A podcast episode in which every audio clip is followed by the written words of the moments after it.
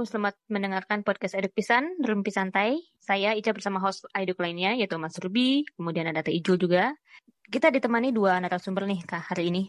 Salah satunya uh, mungkin teman-teman pendengar Eduk Pisan sudah kenal, yaitu Muhammad Saladin Islami. Halo Saladin, apa kabar? Halo Mbak Ica, teman-teman Eduk, apa kabar? Alhamdulillah baik nih. Ya, sama baik juga. Dengar-dengar katanya udah balik nih Bang di Bandung nih. Ya, kebetulan lagi di Bandung nih hari ini ya, lagi ambil cuti. Jadinya agak sedikit santai lah ya hari ini untuk podcastnya. Oke, baguslah kalau gitu. Nah, Saladin hari ini punya teman yang ikut nimbrung rumpi nih, jadi Saladin nggak akan sendirian. Dia adalah Muhammad Arif Wicaksono. Nah, kita biasa manggil Mas yang satu ini Wicak.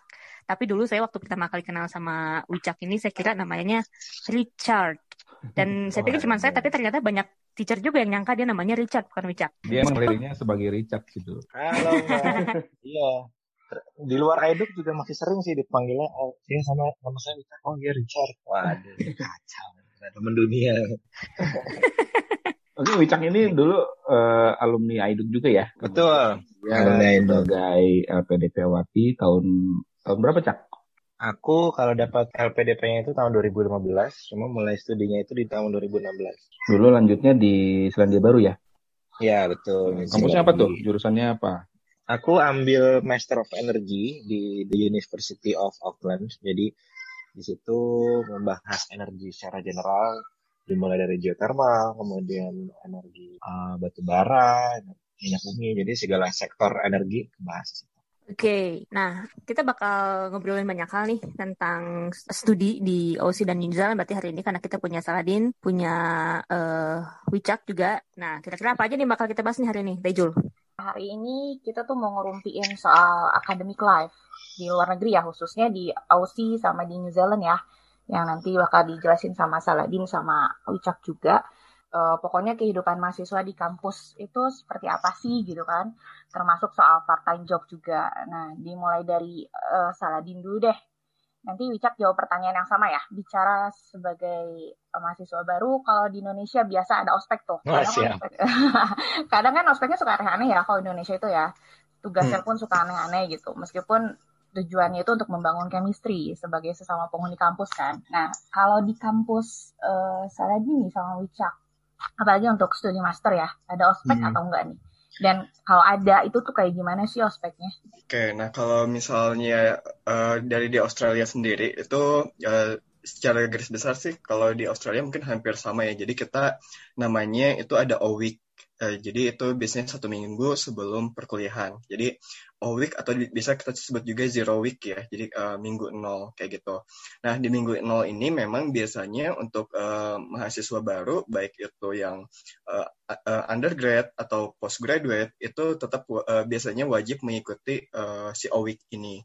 Nah O week ini sendiri sebenarnya relatif lebih simple karena dia bentuknya kayak ada semacam seminar-seminar uh, kayak gitu. Biasanya seminggu, cuman untuk yang agenda uh, terkait materi-materi apa yang akan kita pelajari, kemudian juga bagaimana sistem perkuliahan, uh, apa aja benefitnya yang ada di kampus, itu biasanya di dua hari awal. Nah, di seminar ini selain tadi ada penjelasan tentang akademis dan non-akademis, juga biasanya ada kegiatan bersama international students. Dan itu biasanya di hari keduanya. Entah itu bentuknya bisa makan malam, atau bisa juga uh, makan siang bareng, atau juga biasanya ada uh, satu uh, session kayak uh, sharing khusus atau uh, kenal-kenalan khusus. Uh, biasanya memang uh, fokusnya di dua hari itu. Nah, di hari yang ketiga, keempat, sama yang kelima itu biasanya bentuknya acara bebas. Tetap ada seminar-seminar, tapi biasanya seminar-seminarnya tambahan. Kayak misalnya, gimana sih cara kita manage finance, atau gimana sih caranya kita supaya nggak stres di kampus, atau gimana supaya kita dapat teman baru. Selain itu juga di hari-hari lainnya itu biasanya nanti bakal ada kayak stall khusus. Nah, di dalam stall khusus itu biasanya kayak banyak, apa ya, kayak unit-unit uh, atau ekstrakurikuler uh, yang nawarin murid baru itu buat join tuh. Nah biasanya uh, kalau di uh, kampus saya sendiri di Murdoch waktu itu uh, selain unit-unit ekstrakurikuler yang ada di uh, Murdoch itu sendiri juga biasanya ada PPIA-nya kayak gitu. Jadi kita juga bisa sekalian gabung di PPIA-nya. Dan uh, emang sih nggak begitu se uh, rame atau se ekstrim kayak pas di Indonesia. Maksudnya kan kalau di Indo kayak ada ospek terus kita juga uh, disuruh bikin properti, disuruh bawa apa ini itu kayak gitu. Kalau di sini relatively santai sih. Jadi emang bentuknya lebih uh, apa ya? Jadi lebih banyak edukasinya daripada kegiatan kekeluargaannya. Itu mungkin kalau di Australia. Nah, kalau misalnya Ucak gimana nih pengalaman ospeknya gimana waktu di kamu di New Zealand itu apa ada ospek juga hampir sama dengan uh, di Australia atau punya kisah sendiri mungkin? Kalau untuk di New Zealand sih uh, hampir mirip ya dengan apa yang sudah masalah dijelasin. Jadi memang di satu minggu, satu sampai dua minggu sebelum kegiatan perkuliahan dimulai itu ada namanya orientation weeks, di mana di situ kalau aku yang aku ikutin itu sama juga dengan yang Saladin bilang baik undergrads maupun postgrads itu semuanya pokoknya ya anak baru semuanya ikutan orientation weeks ini karena memang ya, isinya adalah ada orientasi kampus kemudian apa saja facilities yang bisa didapat dan digunakan oleh teman-teman semua terkhusus misalnya uh, musola perpustakaan gitu gitu yang buat teman-teman muslim mungkin uh, membutuhkan juga. Kemudian untuk poin non akademisnya juga ada di mana di kampus saya itu menjelaskan seputar bagaimana cara kamu menaiki transportasi, ada transportasi apa aja yang dekat kampus dimulai dari uh, basis, kemudian trains, uh, ferries karena di kampus saya dekat dengan laut juga, jadi ada transportasi ferry juga. Jadi baik akademik dan non akademiknya semua dipandu di situ. Karena mereka juga memahami bahwa uh, mostly the students in New Zealand are from overseas. Jadi mereka juga memberikan orientasi baik akademik dan juga non akademik seputar kehidupannya lah. Jadi kalian bisa makan di mana kemudian transportasi seperti apa itu juga dibahas. Kemudian di setelahnya itu lebih ke optional events. Jadi kalau di aku itu ada contohnya uh, dinner dinner events, tapi nggak dengan seluruh anak baru. Jadi mereka sudah buat segmentationnya itu per faculty. Misalnya aku tahun 2016 itu ada dinner uh, welcoming dinnernya untuk Faculty of Engineering. Jadi mereka nggak membuat acara yang sangat besar, tapi sudah langsung melakukan segmentasi di situ. Nggak kayak di sini sih, uh, yang acaranya langsung besar dulu, kemudian diperkecil sampai ke tahap fakultas memang namanya orientation tujuannya memberikan orientasi kepada mahasiswa jadi nggak ada yang seperti di Indonesia itu undergradsnya dapat uh, disuruh ngapa-ngapain gitu-gitu nggak ada sih kalau di New Zealand itu. Oke, okay, tadi kan dibilang kayak Saladin juga bilang kemudian uh, Wicak juga bilang kalau misalnya yang uh, S2 dan S1 kayaknya dapat os, uh, dapat orientasi itu kalian barengan ospeknya. Barengan. Di saat ngumpul di satu ruangan yang sama gitu. Di aula. Mm. Jadi oh, emang menarik, kita ya? barengan waktu itu uh, seru sih karena kan sebenarnya kita juga kadang mungkin yang postgrad mungkin bisa ngecengin yang undergraduate juga gitu ya. Atau mungkin yang undergraduate mungkin yang iya, masih iya, iya. bocah-bocah yeah, pengen nyari yang om-om gitu kan ya kayak gitu. Saladin. nah, ya mereka tidak mau menambah ini juga kali ya uh, event kayak kenapa sih harus dibedakan antara postgrad and undergrad padahal kebutuhan orientasinya adalah sama, memperkenalkan kampus, memperkenalkan sistem hidup di sana seperti apa kan sama sebenarnya. Nggak ada betul. yang khusus sama sebenarnya mungkin yang, yang kadang menarik juga itu sebenarnya tergantung kampusnya masing-masing sih. Uh, kebetulan selain itu juga waktu itu kita di hari terakhir di Jumat dan bisa extend ke Sabtunya itu kadang ada acara jalan-jalan juga sih. Cuma itu juga tadi sifatnya opsional kayak gitu. Jadi waktu itu uh, mahasiswa baru yang mau da daftar biasanya kebanyakan sih international students itu kita kayak jalan-jalan oh, karena saya di Perth jadi kita kayak jalan-jalan ke landmarknya yang ada di Perth. Uh, sekalian maksudnya orientasi apa aja sih yang ada di Perth juga seperti itu. Itu sih mungkin salah satu hal yang cukup seru juga karena kita ke pantai renang-renang bareng kayak gitu. Untuk ke mana lagi kayak gitu. itu yang salah dinincar Tawan deh. Itu kan orientasi seminggu nih. Setelah seminggu itu langsung masuk kuliah uh, atau gimana? Uh, mungkin uh, ke Australia dulu ya. Mungkin sebenarnya ini tergantung jenis kampusnya juga masing-masing. Jadi uh, sebagai gambaran, uh, tadi kan uh, dibilang a week itu uh, zero week ya. Nah kalau masa perkuliahan uh, di terutama di kampus saya itu total masa perkuliahan itu uh, 15 minggu langsung dari week itu minggu depannya itu langsung kuliah jadi minggu ke 1 sampai minggu ke 15 itu adalah masa perkuliahan dan minggu ke-16 sama minggu ke-17 itu udah pasti ujian. Nah, uh, cuman uh, nanti tergantung masing-masing universitas itu kalau di kampus saya itu walaupun masa perkuliahannya 15 minggu dari week 1 sampai week 15 itu ada week week tertentu yang itu dipakai buat libur. Jadi kayak libur tengah-tengah. Nah, walaupun libur, tetap sih biasanya itu kita ngerjain tugas, ngerjain assignment, dan kawan-kawannya. Kayak gitu. Jadi sebenarnya nggak pure libur. Nah, kalau di Australia sendiri, itu kan karena ada dua jenis ya, ada master by coursework, ada master by research. Nah, kalau master by coursework itu uh, pasti minggu depannya langsung kuliah. Jadi nanti di dalam a week itu juga biasanya kita uh, sekalian milih uh, mata kuliah apa yang mau kita ambil di satu semester itu. Ini masing-masing tergantung kampus juga. Jadi kalau misalnya di kampus uh, saya untuk postgraduate itu biasanya orang-orang ngambil sekitar uh, 12 SKS per semesternya atau 12 kredit ya kayak gitu. Dan ini uh, biasanya diambil ke sekitar mungkin ada 4 sampai 5 mata kuliah yang mungkin antara 2 sampai 3 kredit masing-masing. Nah, uh, biasanya kalau yang coursework itu setiap mata kuliah itu dibagi ke dalam dua hal juga. Pertama itu biasanya ada lecture, jadi ada kuliah penyampaian dari dosen, sama satu sisanya itu juga biasanya dipakai buat tutorial. Jadi kalau misalnya satu mata kuliah itu tiga jam, berarti biasanya dua jam yang pertama dipakai buat lecture, satu jam sisanya dipakai buat tutorial. Nah, terkadang juga tergantung uni sama course sama mata kuliah yang diambil ya, subjek yang diambil, itu kan mungkin kadang ada lab juga ya. Nah, jadi terkadang juga ada yang labnya kadang cuma di minggu tertentu, atau kadang tutorialnya diganti dengan lab.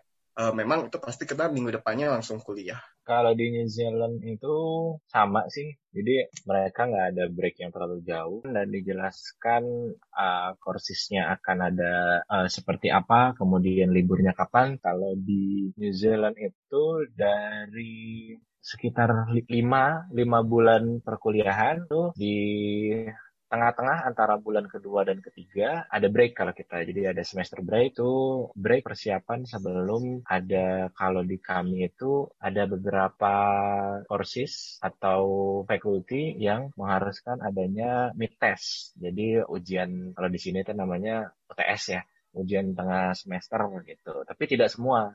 Jadi untuk mengakomodir itu masing uh, keseluruhan mahasiswa itu kita dikasih libur selama satu minggu itu di pertengahan bulan kedua dan ketiga. Baru nanti uh, di akhir semesternya baru ada yang libur panjangnya.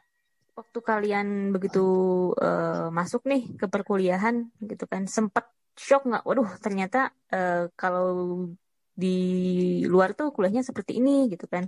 Kalau hmm uh, di Indonesia tuh kayaknya dulu nggak ada gini apa sih yang yang bikin kira-kira situasi seperti apa yang bikin bikin yang bikin kalian merasa uh, perbedaan yang cukup besar gitu Uh, studi di master itu ada yang namanya coursework dan satu lagi apa namanya din yang khusus untuk apa research ya? By research. Jadi mungkin uh, sambil aku jelasin sedikit kali ya buat teman-teman yang mendengarkan podcast ini. Jadi kalau di luar negeri itu uh, kalau di pengalaman saya dan Saladin ya dan kayaknya di UK juga ada istilah seperti ini. Jadi untuk masternya tidak seperti tidak seperti di Indonesia yang uh, mostly itu coursework banyak kuliah gitu-gitu untuk kegiatan masternya. Tapi kalau di tempat saya dan tempat Saladin itu ada pilihan untuk master degree itu mengambil coursework atau research. Jadi kalau untuk coursework itu kurang lebih mirip dengan apa yang ada di Indonesia. Jadi 1 sampai 2 tahun itu banyak perkuliahan lah istilahnya. Nah, kalau yang satu lagi itu namanya adalah research. Jadi uh,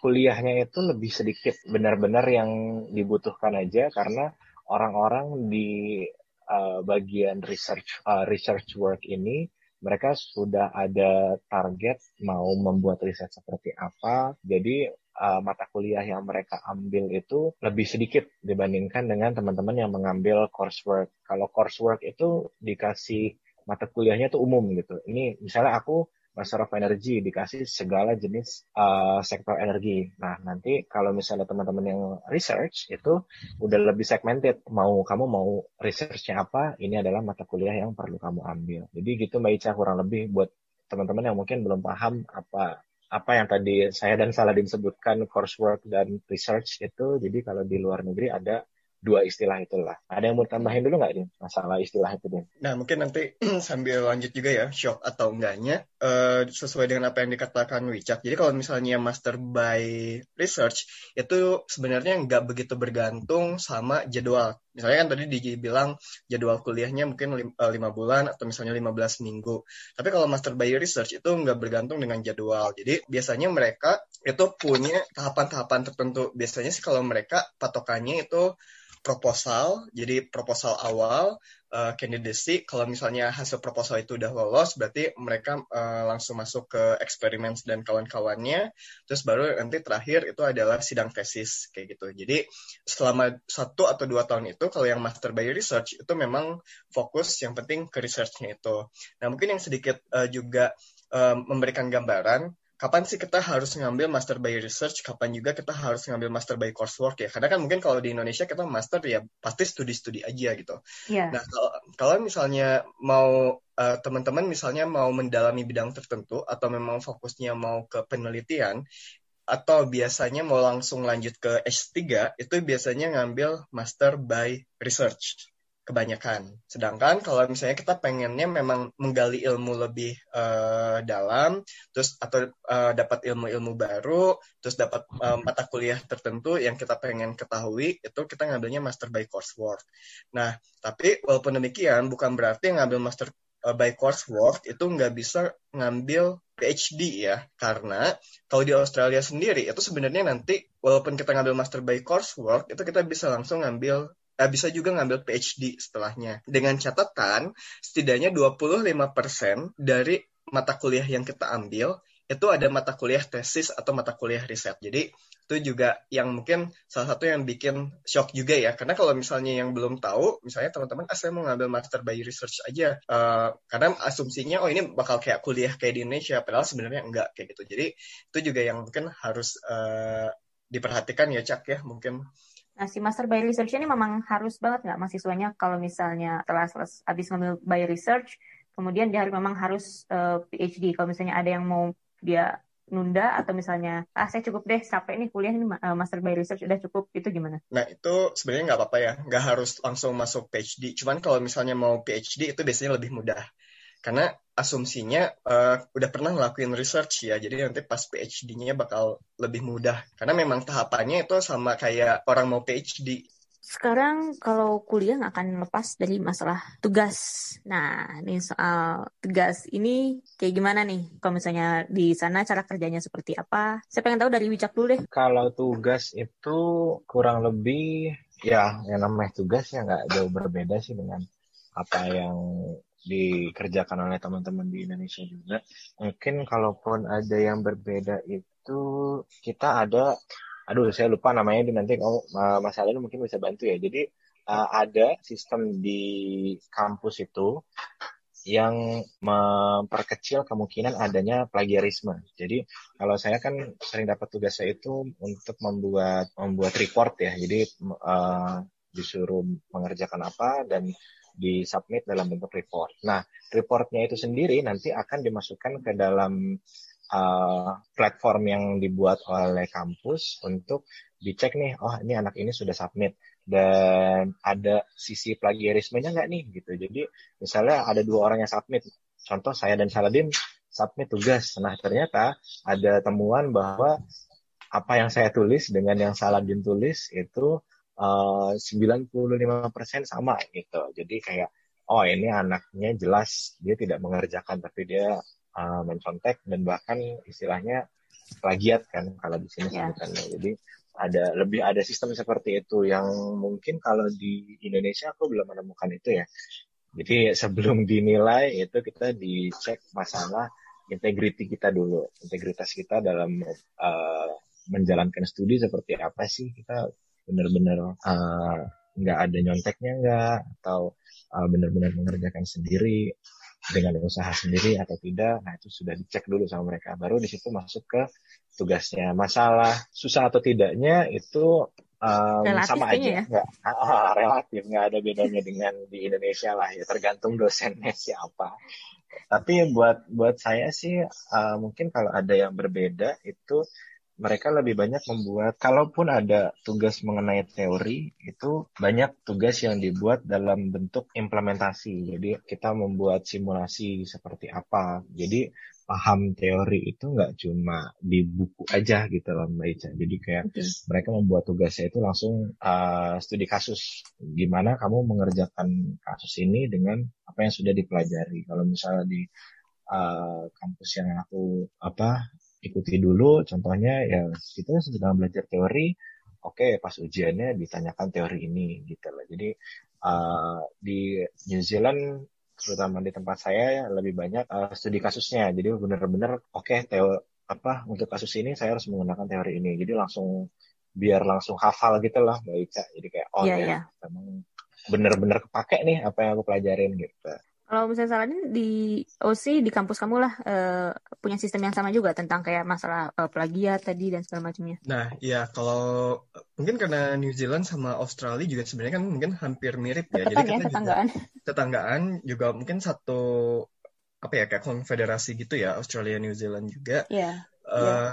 Jadi sebenarnya kita memang hampir mirip karena yang namanya integrity itu memang cukup penting ya, terutama di dunia akademik dan memang itu beda banget sama di Indonesia. Jadi uh, seperti yang Pica katakan, setiap kita mau submit itu harus submit ke dulu kita namanya Turnitin ya, Turnitin. Ah, itu setelah itu uh, ganti, uh, itu kita harus dicek dulu plagiarismnya berapa. Biasanya beberapa dosen itu kalau misalnya plagiarismnya di atas 5%, itu biasanya nggak mau nerima. Jadi kita harus kayak ngerevisi ulang sampai plagiarismnya itu kurang dari 5%, bahkan kalau bisa nol kayak gitu ya.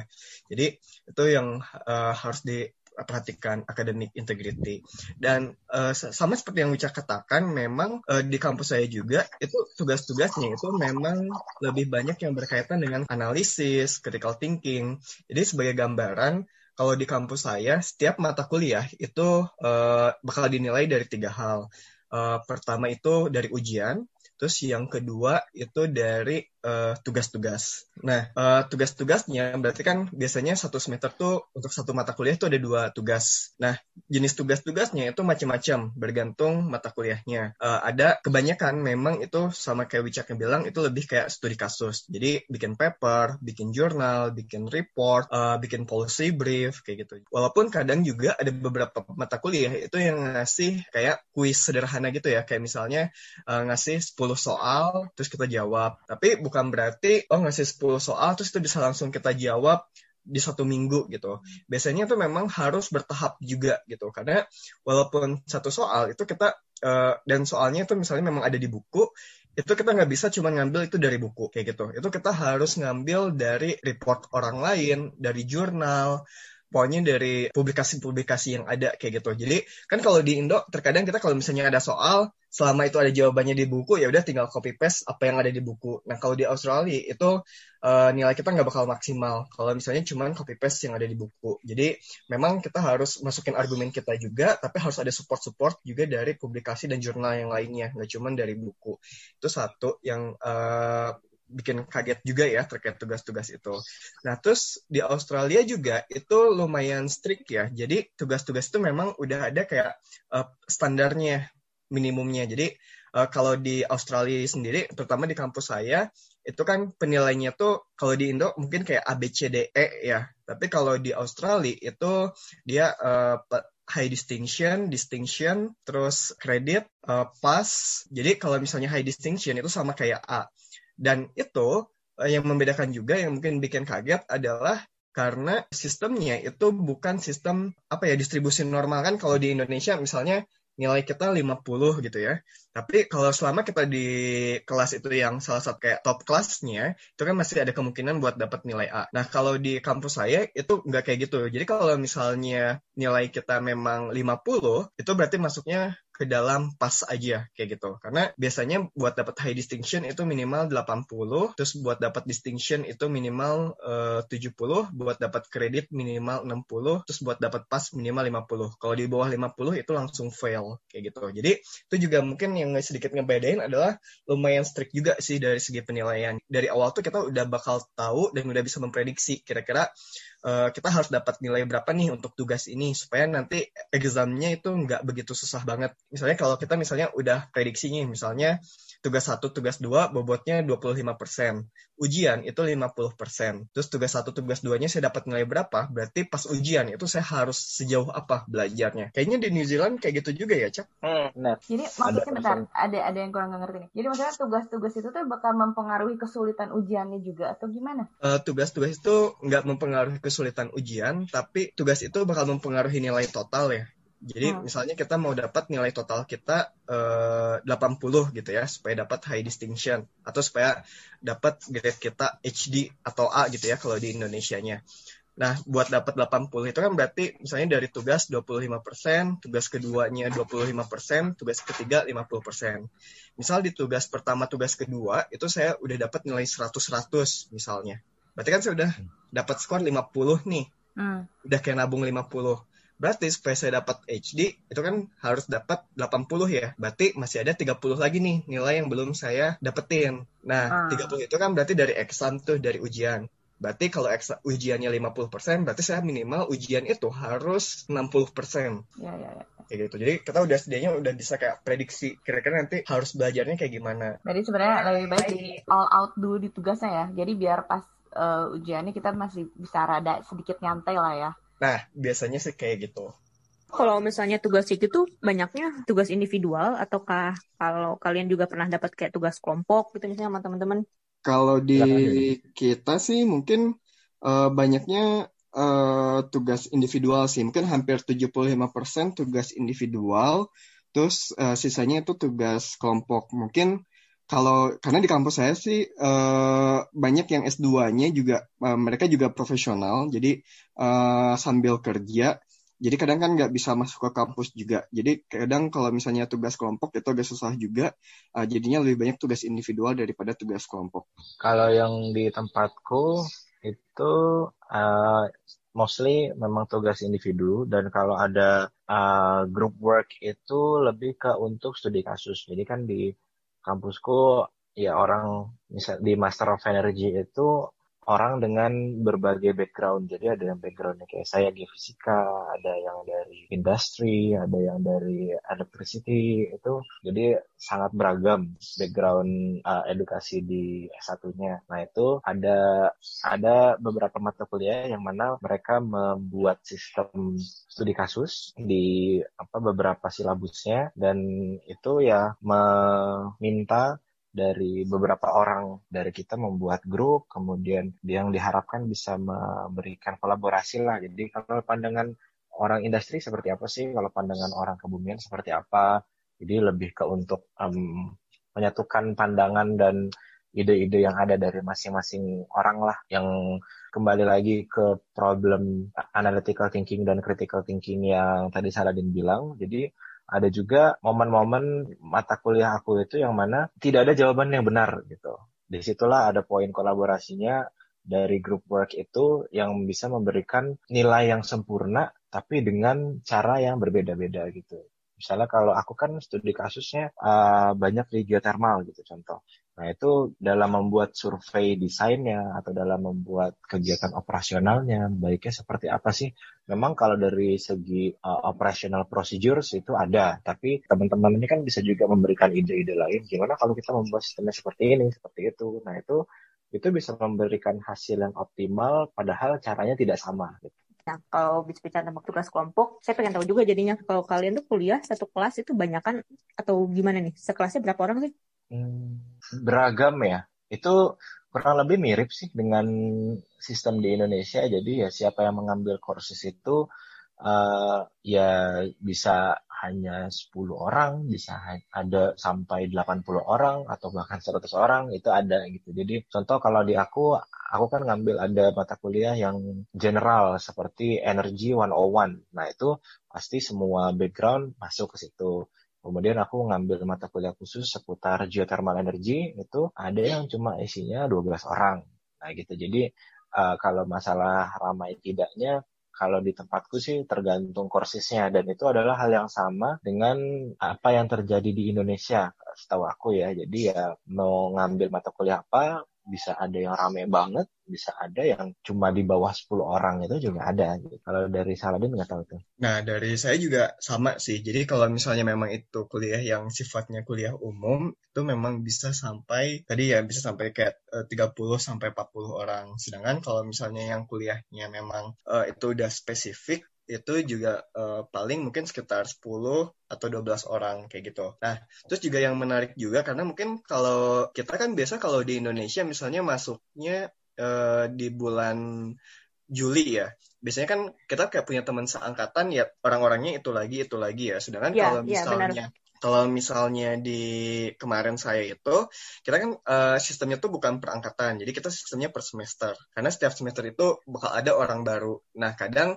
uh, kita ketemu orang yang di semester sebelumnya kadang kita ketemu sama orang yang di semester sesudahnya. Kalau yang semester saya sendiri itu cuman 10 orang. Yang sama-sama di semester saya di bulan Januari uh, eh, 2018 ya. Karena kan kadang uh, mata kuliahnya ada yang uh, cuman ada di semester 1 atau cuma ada di semester 2 dan kebanyakan juga sih memang kalau kita lihat itu juga studentnya kebanyakan sih international students. Walaupun ada juga beberapa domestic students tapi mungkin yang cukup menarik juga karena mungkin uh, sebenarnya nggak banyak domestic students yang mungkin langsung ngambil atau langsung ngelanjutin S2 kali ya gitu. Jadi jangan heran juga kalau misalnya pas pertama kita pertama kali kita masuk, yang kita anggapnya awalnya adalah dosen, ternyata itu adalah teman kuliah kita. Atau kadang ada juga yang mungkin kita udah anggap itu mungkin dosen, atau mungkin mahasiswa S3, ternyata dia masih S1. Beda kayak di Indo ya, kalau di Indo kan rata-rata beragam ya langsung kuliah betul mm -hmm. oh, dan juga satu angkatan ya rame-rame satu kelasnya juga biasanya rame-rame gitu ya kebanyakan kalo, juga sepantaran kan kalau di sini ya kayak gitu kalau di sana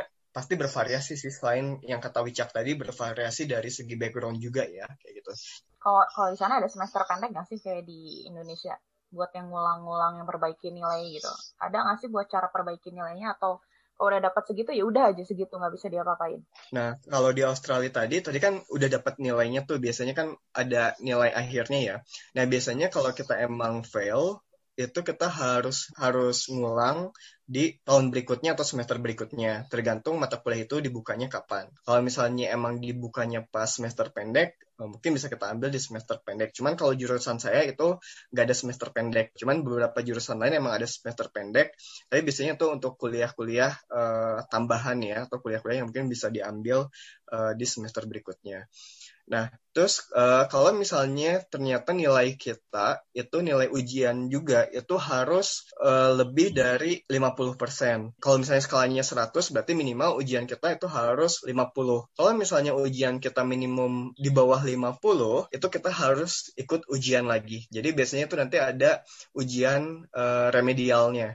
Nah, baru kalau misalnya setelah ujian remedial itu ternyata masih nggak maksimal juga, itu baru kita harus ngulang di semester atau di tahun selanjutnya kayak gitu. Kalau kalau Wicak gimana? Sama kayak gitu juga? Kalau di New Zealand itu uh, kita ada namanya summer course. Jadi kalau di Australia dan New Zealand itu kan summernya kebalik ya dengan Eropa. Jadi kalau summer kita itu ada di akhir tahun, jadi yang namanya Christmas kita itu Christmasnya kering ya deh, bukan yang salju. Nah itu uh, biasanya kami perkuliahan itu selesai November, kemudian mulai masuk kelasnya lagi itu di bulan Maret tahun depannya. Jadi ada jeda Desember, Januari dan Februari libur dan di situ kampus membuka adanya summer course selama dua bulan yang mulainya dari Januari sampai Februari. Itu isinya kalau yang pengalaman aku itu bukan untuk mengulang sih, tapi untuk mempercepat masa studi kayak yang aku lakuin. Jadi uh, saya itu harusnya satu setengah tahun studinya. Cuma dengan mengambil summer course itu, uh, saya jadi bisa menyelesaikan sama satu tahun contoh. Jadi uh, tapi kalau untuk course-nya itu sendiri tidak semuanya buka. Jadi apa yang ada di semester biasa, semester 1 dan 2 itu nggak buka di semester summer course ini. Jadi ada memang ada course-course tertentu yang mana bisa diselesaikan hanya dalam waktu dua bulan dan itu dibuka. Kemudian untuk tidak hanya mata kuliah wajib sih, jadi beberapa beberapa optional course juga dibuka dan itu tidak hanya untuk mahasiswa yang ongoing, orang-orang lain di luar kampusku, di luar University of Auckland pun ada beberapa yang mengikuti summer course yang memang dibuka untuk umum. Dan bahkan beberapa kawanku yang di Indonesia juga join di situ. Seperti itu. Jadi kalau untuk di tempatku dan New Zealand in general itu kurang lebih semester pendeknya seperti itulah, bukan untuk remedial tapi lebih ke penambahan SKS saja. Berarti bukan semester pendek lah ya namanya itu mah. Sebetulnya kan kalau hmm, kalau semester pan manja, semester panjang. ya. Jadi buat manjangin. Cuma kan semester pendek juga semester pendek adalah semester yang dilaksanakan di antara semester kan. Ya, iya, cuman kan kalau di Indonesia itu kan artinya beda ya. Semester pendek itu kan uh, Bukan di Indonesia mungkin buat ijul aja itu mah. Nyebelin. Oh, masanya kalau yang di Indonesia jauh lebih banyak yang harus ngulang dibandingkan Ya, mempercepat. Benar-benar. Bukan untuk mempercepat tapi untuk ngulang. Karena emang kalau di kampus saya ya terutama gitu. Ya sama aja sih kayaknya kampus-kampus di Indonesia seperti itu semester pendek enggak. memperbaiki nilai kan. Yang nilai C pun belum tentu bisa ngambil semester pendek gitu. Yang ngambil semester pendek paling yang nilainya E atau nilainya D aja gitu kan. Kalau di kampus saya atau kalau kampus-kampus yang lain. Mas Ruby enggak, emang Mas Ruby kuliah Mas Ruby. Katanya nongkrong doang di kampus Mas Ruby. Tapi kan saya nongkrongnya di kampus. Katanya benar bukan kuliah. bisa dianggap kuliah lah. Yang penting punya alma mater. Oke, nah eh, tadi Wicak nih ngambil eh, summer course untuk eh, memperpendek masa kuliahnya gitu lah ya. Sebetulnya apa sih yang bik- bikin kamu memutuskan, oke, eh, mau saya saya mau ngambil ini nih, biar saya bisa cuma satu tahun aja kuliahnya gitu kan? Karena kadang-kadang orang-orang tuh justru pengen lama-lama di luar gitu loh. Ya bener sih. Kalau itu kalau aku sih lebih ke apa masalah personal ya. Kalau dari aku nggak ada urusannya dengan urusan akademik ataupun uh, kepengen lama di sana. Memang ya dari personal aku sendiri aku pengen uh, kuliahnya uh, lebih cepat lebih baik gitu kalau aku prinsipnya. Memang uh, mostly teman-temanku juga kalau bisa lebih lama kenapa enggak gitu jadi aku uh, salah satu dari populasi yang minornya lah yang kepengen uh, lebih cepat selesai Anti- kuliah anti mainstream ya? anti mainstreamnya seperti itu kayak gitu sih kalau Saladin tuh lama tiga tahun ya Din Mana ada dua tahun. Ya. Tapi mungkin itu salah satu pertimbangan juga sih kenapa nggak ngambil semester pendek. Karena kalau berkebalikan dengan Wicca, kalau saya mungkin lebih prefer uh, waktunya lebih panjang juga sih. Jadi dilakuin di semester yang normal. Selain mungkin karena jurusan juga nggak buka uh, semester pendek atau summer course tadi. Terus juga karena mungkin uh, juga ada beberapa faktor. Karena kalau di kampus itu supaya dapat fasilitas student itu minimal harus uh, minimal ngambil 6 SKS atau 6 kredit kayak gitu. Jadi kalau misalnya semester pendek kan itu biasanya cuma sekitar 3 kredit kayak gitu. Nah itu biasanya fasilitas studentsnya itu nggak begitu banyak. Kalau ceritain deh dari kalian sendiri ujian di sana itu seperti apa, kemudian bisa kadang-kadang berlangsungnya berapa lama gitu. bisa nyontek atau enggak Pastinya dikasih soal dong. ya iyalah Kalau ujian pasti ada soal.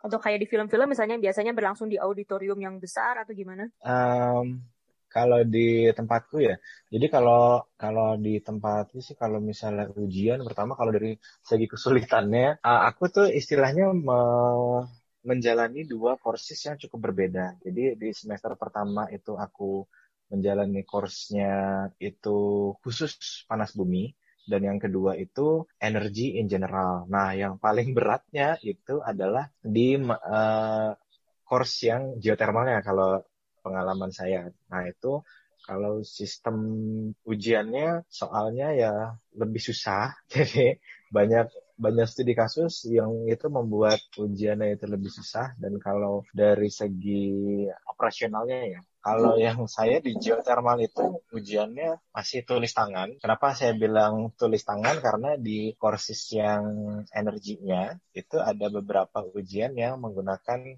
uh, platform online. Tuh, jadi kalau misalnya aku di geothermalnya itu banyak atau mostly itu menggunakan tulis tangan. Jadi ya nulis rumus segala macam, menggambar skema panas bumi seperti apa, itu uh, menggunakan tulis tangan dan kemudian di mata kuliah yang energy in generalnya ujiannya tidak semuanya berbentuk ujian gitu jadi uh, ada yang tidak menggunakan ujian sama sekali tapi dia menggunakan final project. Jadi di situ uh, aku dan teman-teman membuat grup yang mana kami mempresentasikan sebuah project di akhir semester dan dinilainya tuh dari situ. Jadi kalau di New Zealand dan sepengalaman aku itu bentuk ujiannya cukup beragam lah. Jadi ada yang pakai ujian tulis tangan, ada yang pakai platform online, ada yang pakai final project. Jadi nggak benar nggak berbentuk ujian dua jam gitu-gitu, enggak sih. Raden gimana pengalamannya? Nah, kalau dari saya pribadi itu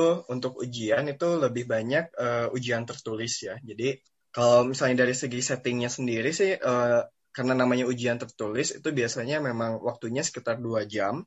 Terus tadi tempatnya memang di aula ya, jadi di aula gede. Dan itu biasanya kita digabungin sama uh, jurusan atau uh, mata kuliah lain. Jadi kadang kan tadi di kelas mungkin sekitar cuma sekitar 10 sampai 20 orang ya dari kelas yang ngambil uh, subjek saya yeah. itu iya. digabungin sama dari kelas-kelas yang lain juga tuh. Jadi mungkin Wah. kadang kita ketemu sama dari lingkungan atau sama dari kelas bisnis dan kawan-kawannya. Terus nah, itu teknisnya gimana, Din? Kalau jadi, misalnya digabungin sama jurusan lain? Nah, biasanya tetap digabungin itu nggak masalah karena kan uh, biasanya cuma masalah waktu aja. Jadi nanti kalau di saya itu pertama itu ujiannya sebenarnya dua jam 10 menit. Jadi 10 menit itu, yang pertama itu ada namanya reading time. Jadi kita lihat dulu ujian kita soalnya. Biasanya kita kan disuruh masuk, duduk, isi identitas dulu, isi identitas, terus kita dikasih buku buat ngejawab uh, ujian kita. Nah, pas reading time dikasih waktu 10 menit, jadi buat baca soalnya, semua soal.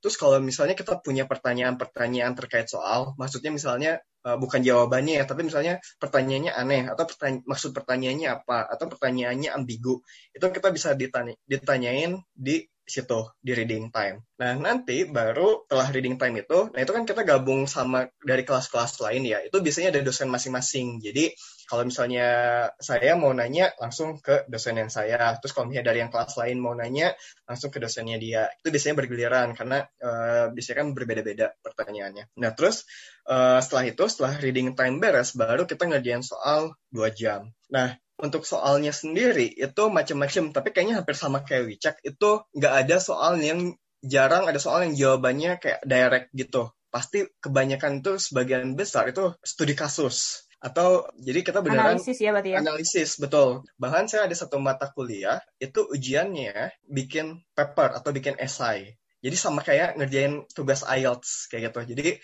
dua jam di situ ada tiga soal. Jadi masing-masing 40 menit. Jadi ini literally kayak ngerjain soal IELTS writing task tuh tiga biji sekaligus. Jadi makanya kenapa juga kenapa IELTS itu penting ya. Uh, jadi ya itu karena buat ngebiasain kita juga nanti pas ujiannya. Nah terus. Berarti emang IELTS itu bukan sekedar cuman tes kemampuan bahasa Inggris biasa aja ya, tapi juga memang ada uh, dia purpose atau fungsi tertentunya memang berkaitan dengan kuliah yang akan kamu hadapi begitu ya? Betul. Sekalian IELTS itu memang juga menyiapkan kita ya. Nah terus juga biasanya juga itu uh, soalnya itu jarang ada soal ada mata kuliah yang lebih dari lima soal karena memang uh, biasanya itu tadi pasti butuh jawaban yang panjang-panjang. Terus uh, beberapa kuliah, terutama kan saya di renewable energy itu bagi ada sedikit engineeringnya juga. Jadi itu pasti ada hitung-hitungan. Emang lumayan tricky ya uh, manajemen waktu itu juga penting. Jadi biasanya satu soal itu kalau terutama kalau misalnya ada hitung-hitungan itu 20 menit itu udah waktu maksimum juga. Dan dari segi kesulitan sih memang uh, biasanya jauh lebih susah ya karena kalau di Indo kan kita ke mayoritas jarang studi kasus ya. Jadi mungkin yang belum terbiasa itu bakal kaget kayak gitu. Makanya itulah kenapa mungkin bagusnya juga kita dengan IELTS itu juga karena kan kita diminta untuk ngasih opini ya. Nah itu juga membuat kita jadi lebih terbiasa untuk dan kawan-kawannya. Jadi memang IELTS itu bukan sekedar tes ya. Itu memang itu adalah gambaran kecil dari apa yang akan kita hadapi di perkuliahan di luar negeri sih. Dimulai dari listening, listeningnya lagi di salah di nama tempat saya mah aksennya aut-autan. aksen Australia, aksen New Zealand tuh uh, cukup sulit dan benar kata Saladin yang masalah writing itu ya memang uh, pertama kita disuruh ngerjain soal studi kasus, kedua kita harus menjawabkan dalam bahasa Inggris. Nah itu yang kadang jadi PR juga ya untuk kita mikir kayak ini udah kebayang nih jawabannya mau kayak gini, cuma menuliskan dalam bahasa Inggrisnya seperti apa. Kata-kata yang harus dibuat itu adalah kata-kata yang lebih spesifik sesuai dengan studi kita masing-masing. Ya Terus, makanya belajar IELTS di Aiduk, ya nggak? Iya, dengan harga iklan, ada iklannya dulu. Tadi benar juga ya yang kata Wicak selain listening juga mungkin reading juga penting juga ya Cak karena mungkin tadi juga kita udah bahas di tugas-tugas atau mungkin tadi Wicak juga ada bentuknya final project kayak gitu itu kan pasti butuh baca Hmm. jurnal juga ya. Ya, kayak gitu. jurnalnya banyak tadi Nah, disebut. Jurnalnya itu banyak jurnal report itu udah sampai kayak mau meni- kayak filter mau meninggal itu beneran mau meninggal. Woi, keren Stres. Ini ini agak agak lebay nih kayaknya. Literally stres sih setiap kali mau ujian atau setiap kali mungkin deadline tugas. Eh, itulah mungkin kenapa saya awalnya berpikir kenapa sih orang-orang kalau misalnya kuliah di luar negeri kok jalan-jalan mulu ya. Bukan jalan-jalan mulu karena kita cuma mau nunjukin yang bagus-bagusnya. Stres cuy akademik di luar negeri. Jadi Ya, sebenarnya Cak? jalan-jalan itu beralasan ya. Betul, betul. Itu kayak buat menutupi yang begadang di malam hari, baru tidur jam 4, harus bangun lagi jam 6 gitu. Itu kayak buat menutupi itu aja sebenarnya gitu. Itu begadang beneran buat belajar ya, Din ya? Bukan buat yang lain-lain. Belajar, belajar. Benar nih. begadang, Din. Kok mencurigakan? Enggak lah enggak. Kalau Enggak lah enggak begadang. Kalau jadi kalau di sini orang-orang begadang kan nonton bola jam 2, kalau di New Zealand kan udah 6 jam 5 jam lebih cepat. Jadi nontonnya tuh pagi jam 7, Nah, jam sarapan. Oh misalnya kayak gitu berarti sebenarnya begadangnya buat apa? tahajud dong. Bang, tahajud dong. Gimana sih? Nah, jadi kesebut kan Mbak Ijuk padahal kita nggak mau sombong. Oh iya. Padahal kan. Biar bisa nyombong. Sebetulnya Kalau eh, buat Wicak sama Saladin ada yang mau saya tanya ini. Kalau misalnya studi di sana sama di di sini di Indonesia, perbedaan yang paling mendasar tuh apa sih? Karena kalau saya kan merasa waktu saya saya ya ini bukan di Indonesia tapi saya waktu kuliah tuh kayaknya eh, santai aja gitu. Nah kalau di sana gimana? Apa nggak nggak bisa dong santai-santai aja. Terus kayak bahan juga di tempat fotokopian ada banyak gitu. Kuliah tinggal nyari bahan ke tukang fotokopian juga dijual gitu-gitu. dari siapa nih? Dari Saladin apa dari aku dulu nih? Wicak dulu deh, kayaknya salah kalau Saladin lebih serius dari Wicak ya sekolahnya ya. Weh, jangan gitu. Ya fotokopi-fotokopi aja. Seperti itu ya. Hmm. Ah, Saladin dulu aja deh. Lebih serius dulu aja. kurang aja. Ya udah. Eh, tapi mungkin eh, perbedaan paling mendasar sih, mungkin pertama kita mungkin harus lebih mandiri ya. Dan mungkin belajar ekstra keras. Kenapa? Karena di sini pertama bahasanya udah bukan bahasa ibu kita, bahasa Inggris kayak gitu. Jadi kan kita juga harus mencerna konteksnya dalam bahasa Inggris, mendengarkan, nulis, baca itu semuanya dalam bahasa Inggris. Jadi itu meningkatkan kesulitan juga. Itu mungkin satu hal yang membedakan. Yang kedua, tadi masalah integrity. Kalau di sini itu kalau mau nyontek itu jangan pernah kepikiran untuk nyontek aja itu nggak ada karena itu strict banget. Gak cuman buat di ujian, ap- eh, tapi juga buat di tugas-tugas kayak gitu. Karena tadi kan plagiarism Oh. itu dicek banget. Nah terus eh, tadi masalah eh, masalah resources, memang kalau misalnya kita bilang eh, di Indonesia itu kan kita bisa gampang ya cari textbook fotokopian. Sedangkan kalau di sini itu susah banget buat dapat eh, fotokopian kayak gitu. Eh, karena kan masalah copyright juga. Jadi biasanya memang buku kita Hmm. kalau misalnya nggak mau beli itu bisa pinjam dari perpustakaan. Biasanya sih alternatifnya kayak gitu. Kita pinjam ke perpustakaan, ambil buku. Kalau enggak ya paling print-print, slide dan kawan-kawannya. Tapi sebenarnya juga yang menguntungkan adalah karena mungkin juga kita punya akses yang hampir mungkin nggak terbatas ya, terutama eh, untuk jurnal-jurnal, report dan kawan-kawannya kayak gitu. Karena di perpustakaan juga untungnya itu adalah supportnya lumayan banyak juga sih. Mungkin dulu kalau di Indo, kalau nggak tahu sih, kalau saya dulu jarang banget belajar di perpus, apalagi nggunain mungkin buku perpus atau akses jurnal dari perpus itu jarang banget. Tapi semenjak saya kuliah itu S2, itu saya lebih banyak nggunain akses library, baik itu yang elektronik ataupun enggak, karena itu tadi buat akses jurnal itu sih. Mungkin itu yang perbedaan yang cukup mendasar banget ya. Kalau dari saya, perbedaan mendasarnya yang aku rasain itu ada dua. Pertama dari resources, resources and facilities. Yang kedua itu adalah um, our connection with the lecturers. Dulu itu dosen saya pernah bilang ke saya kalau saat ini sebenarnya uh, belajar S2 di luar negeri dan di dalam negeri itu tidak jauh berbeda signifikansinya karena kalau misalnya dulu orang-orang luar negeri itu meng, eh orang-orang Indonesia mengejar studi ke luar negeri karena media komunikasi yang ada zaman dulu itu masih terbatas sekali. Internet belum masif, kemudian kalau mau apa nelpon atau video call juga belum bisa. Jadi orang-orang Indonesia itu kalau mau mengambil resources di luar ya mereka harus kuliah di sana gitu.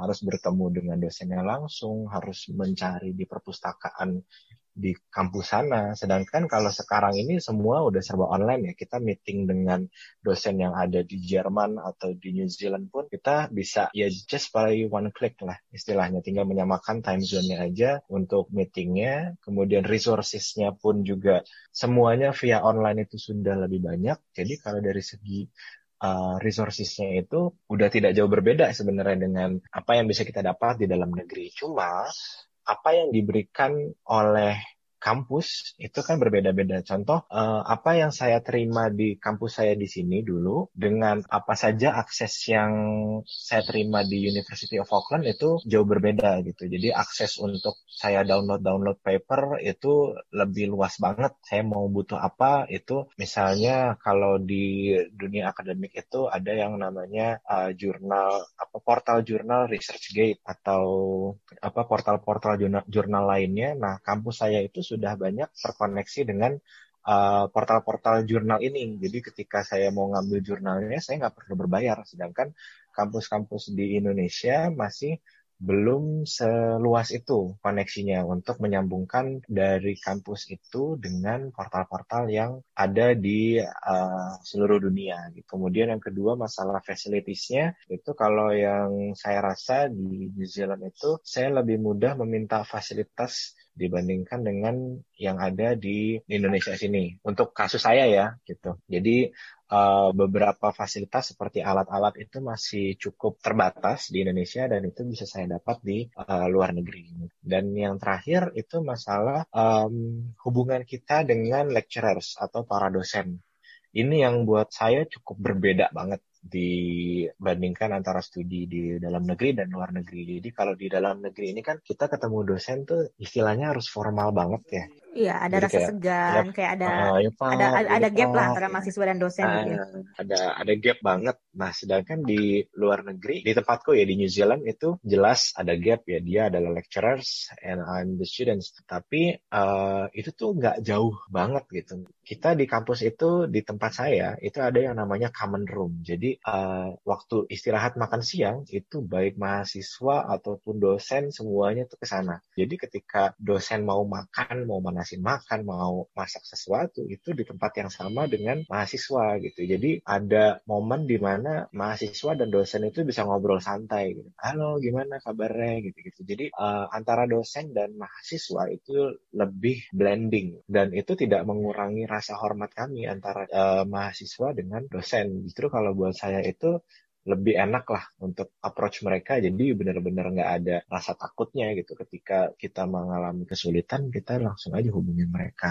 Mbak Ica bisa bayangin pagi-pagi itu jam 6 pagi saya udah di lab terus saya ketemu dengan uh, kaprodi saya. Lagi muter-muter di lantai saya untuk ngisi kertas di mesin fotokopi. Itu kan kayak saya tuh oh. bengong ngeliatnya good morning gitu kayak uh, what are you doing just filling the paper jadi kalau kan di sini kikuk, kalau di sini kikuk begitu masuk dia uh, satu ruangan dengan dosen, saya mendingan keluar lagi aja deh, nanti aja masuknya. Ya, dia, dia, dia, memang gitu kali. Rasa jobnya kali ya. Tukang fotokopi maksudnya. gitu. Jadi kalau yang aku tangkap ya di di tempatku itu mereka se-open itu, se-humble itu sih yang ada. Nah, ada yang mau ditambahkan? Terkait dosen itu tadi juga. Jadi itu kan tadi saya bilang kadang ada yang saya pikir dosen ternyata students. Dan juga ada yang sebaliknya saya pikir students itu ternyata dosen kayak gitu. Karena literally ya sesantai itu. Dan kita juga nggak perlu manggil kayak miss, mister, sir dan kawan-kawannya. Langsung sebut nama. Terutama di kampus saya itu uh, kayak sama dosen, ya tinggal sebut nama aja. Dan kalau misalnya kita nggak setuju, kita mau berdebat, itu justru malah mereka kayak open mind gitu. Jadi kita nggak usah khawatir kalau misalnya uh, kita mau debat, uh, ya karena ini namanya academic life ya. Kita mau debat, ya debat mah debat aja gitu. Yang penting kan argumennya kuat kayak gitu. Terus juga uh, saking santainya itu kadang itu ada dosen yang datang cuma pakai celana pendek sama sendal jepit. Itu itu ngajar. Dia gitu. main. Dia nah, mau itu. masukin kertas fotokopian. Oh, iya. nah itu. Jadi uh, karena kan sebenarnya yang namanya apa ya akademik itu nggak cuma dari image aja ya. Maksudnya nggak cuma harus pakaian formal, kemudian muncul rasa apa rasa takut, misalnya rasa segan. Karena sebenarnya yang namanya akademik ya uh, harusnya saling terbuka satu sama lain. Dan juga nggak cuma bisa dilihat cuma dijudge dari covernya aja yeah. gitu kan. Don't judge a book from its yeah, don't judge a book by its cover. Berlaku berarti ya? Berlaku Nah, uh, ada beberapa pertanyaan titipan dari teman-teman uh, yang mampir ke IG-nya Aiduk nih. Ada yang nanya, um, ada dosen galak atau enggak nih kalau kuliah di luar negeri? Hmm, dosen galak ya Kalau di sini kan kayaknya suka, suka kalau di sini suka ada istilah dosen killer gitu loh. Kalau di sana gimana? Yang namanya dosen galak itu ada sih, mau di di luar negeri dan di dalam negeri ya semuanya ada gitu. Jadi meskipun yang tadi saya bilang ada gap, eh, tidak ada gap antara dosen dan mahasiswa, cuma cuma mereka itu profesional gitu. Ketika mereka uh, sedang di kelas ya posisi kita adalah mahasiswa dan dosen gitu. Ketika sudah di luar kelas kita adalah uh, kerabat kayak gitu. Dan kalau dari saya terutama untuk teman-teman yang postgrads ya uh, ya kita menjalani S2 karena kita butuh mostly we study because we need it for our works, for our lives. Oh ya jangan lupa yang penting juga itu grammar itu beneran dicek juga. Jadi grammar, tenses, uh, spelling itu juga adalah bagian yang di, uh, di dalam penilaian juga. Uh, beware buat international students uh, salah satu faktor yang bakal mempengaruhi nilai. Jadi mungkin sebenarnya dia bukan killer tapi mungkin juga karena mungkin kita juga ada sedikit uh, kesalahan di grammar dan kawan-kawannya. Jadi mungkin nilai kita juga berkurang kayak gitu. Oke, okay. uh, ada lagi nih yang nanya terus kalau misalnya ngatur waktu kuliah dan social life-nya gimana nih? Kita malah kalau di luar negeri itu tidak hanya uh, study and social life ya dunia, tapi study, social and part-time life. Jadi malah uh, lebih padat lagi gitu. Yang tadi Saladin bilang kita banyak jalan-jalan, nah itu sebenarnya cuma satu persen lah dari apa yang kita ya? jalani sebenar-benarnya gitu dari kampus sendiri itu mereka cukup memberikan waktu kita untuk menyeimbangkan antara uh, belajar dan kuliah eh belajar dan kuliah belajar dan menjalani kegiatan sosial gitu. Ya. Uh, ditunjukkan dengan yang tadi aku jelaskan sebelumnya di tengah-tengah semester itu kita ada dikasih break meskipun ya. itu persiapan PS ya tapi itu dikasih break sama mereka ya kalau aku ya aku adalah orang yang dalam setahun itu nggak pernah ada bosannya di sana jadi benar-benar excited dan mencoba membuat jadwal hidup aja per harinya gitu. Jadi kayak saya kuliah jam berapa, kemudian sisanya itu diisi dengan apa, mau apa nyobain pergi ke mana atau nyobain kegiatan sosial apa. Lalu kemudian kalau misalnya teman-teman ada yang part time itu mereka menyeimbangkannya seperti apa, itu saya membuat jadwal lah istilahnya dan itu nggak nggak berat-berat banget kok. Ya, berarti memang gimana kita manajemen waktunya ya, bagaimana Betul. menyisihkan untuk belajar, bagaimana menyisihkan untuk uh, uh, untuk untuk menyenangkan diri lah begitulah. Ya. Yes. Oke, okay, tadi yes. Karena tadi Wicak menyinggung soal part time job nih. Ada satu viewer di IG kita juga bilang cara dapat kerja sebagai mahasiswa gimana? Katanya kalau misalnya di luar negeri cara dapat untuk part time job. Uh, part time itu kan untuk mahasiswa ada bisa 20 jam dalam satu, satu minggu? bulan. Oh bulan. Satu bulan ya Din? satu minggu satu minggu satu bulan sih lupa gue satu minggu ya satu minggu, satu minggu, satu minggu. Satu minggu. Dua puluh dua puluh jam dalam satu minggu. Saladin, Saladin uh, waktu itu part time job nggak? Terus uh, prosesnya tuh gimana nih?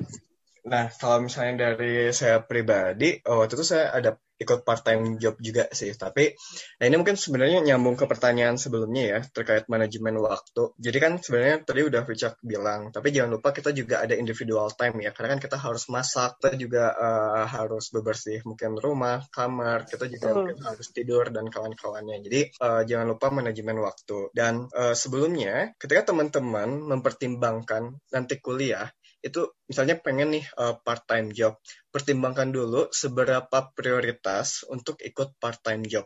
Itu dulu yang harus teman-teman perhatikan. Kalau misalnya memang teman-teman di sini dapat beasiswa, saya saranin di semester awal itu nggak perlu ngambil part-time job dulu. Jadi sebenarnya ini sebenarnya saya saranin juga buat teman-teman yang lain juga ya, karena tadi manajemen time dulu.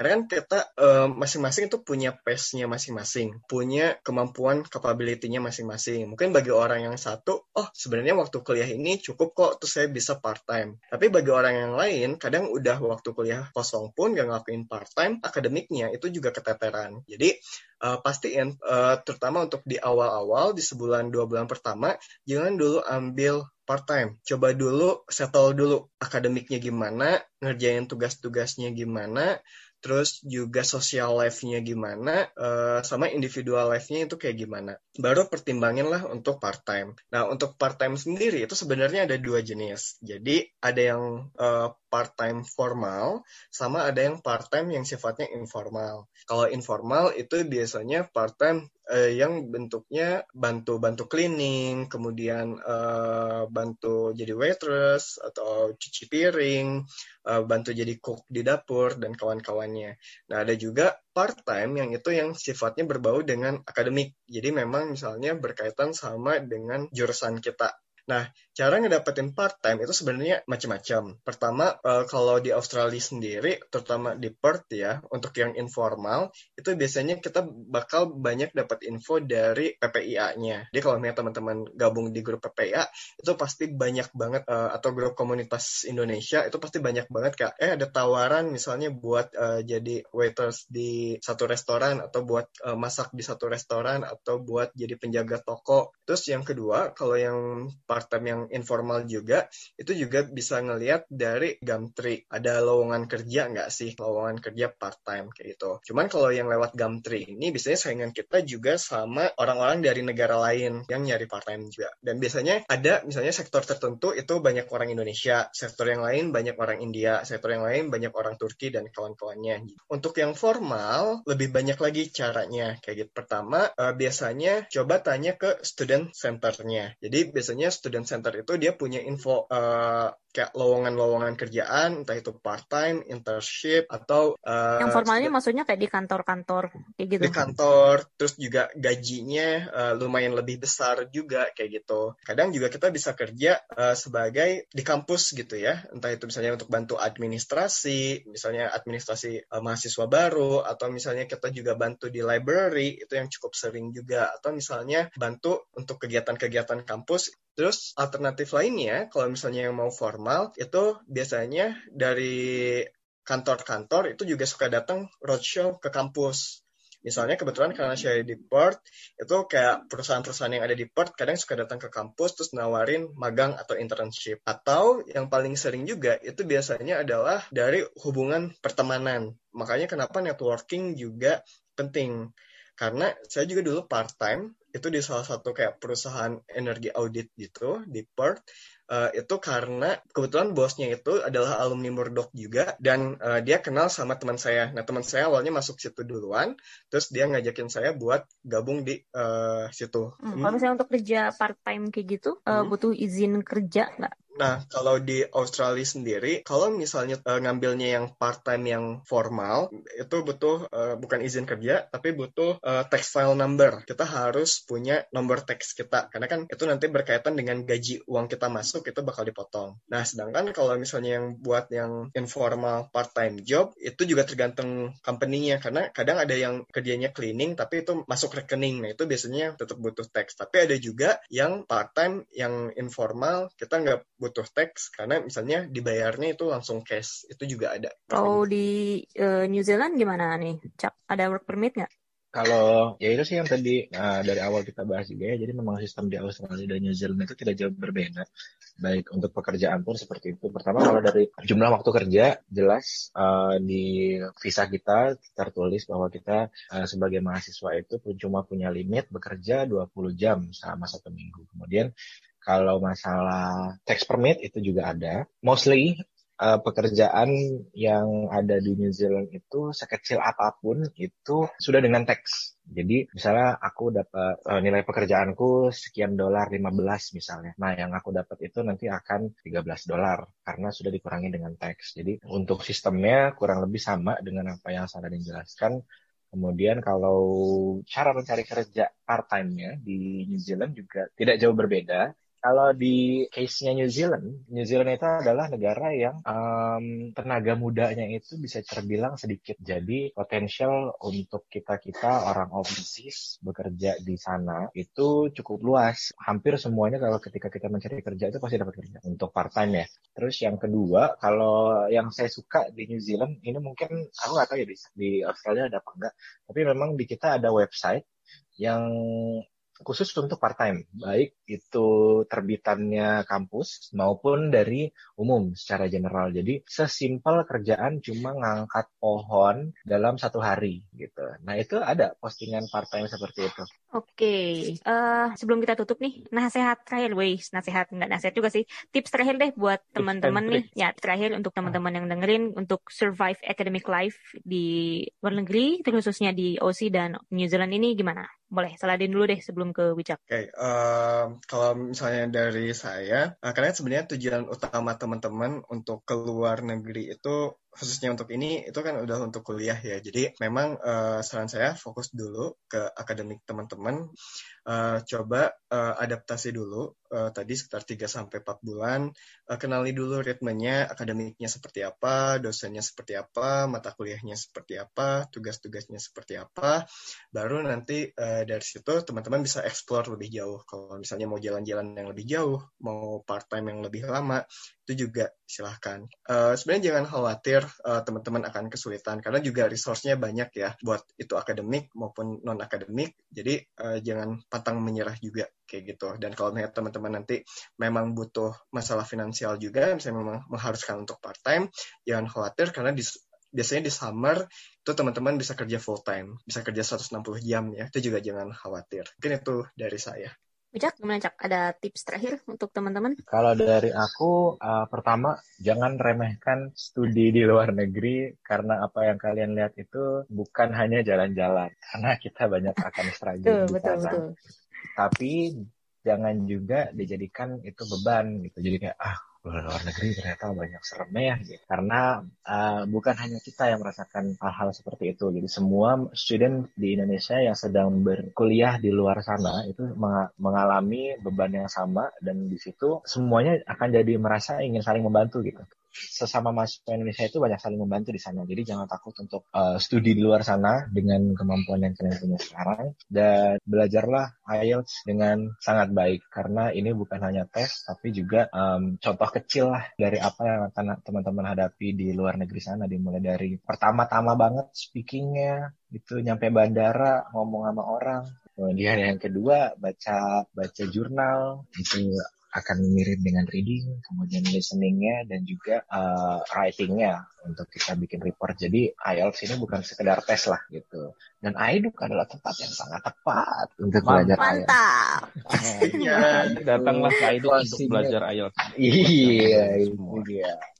Nah, uh, tidak hanya materinya yang bagus, tapi juga uh, staff-staff dan gurunya juga mantap.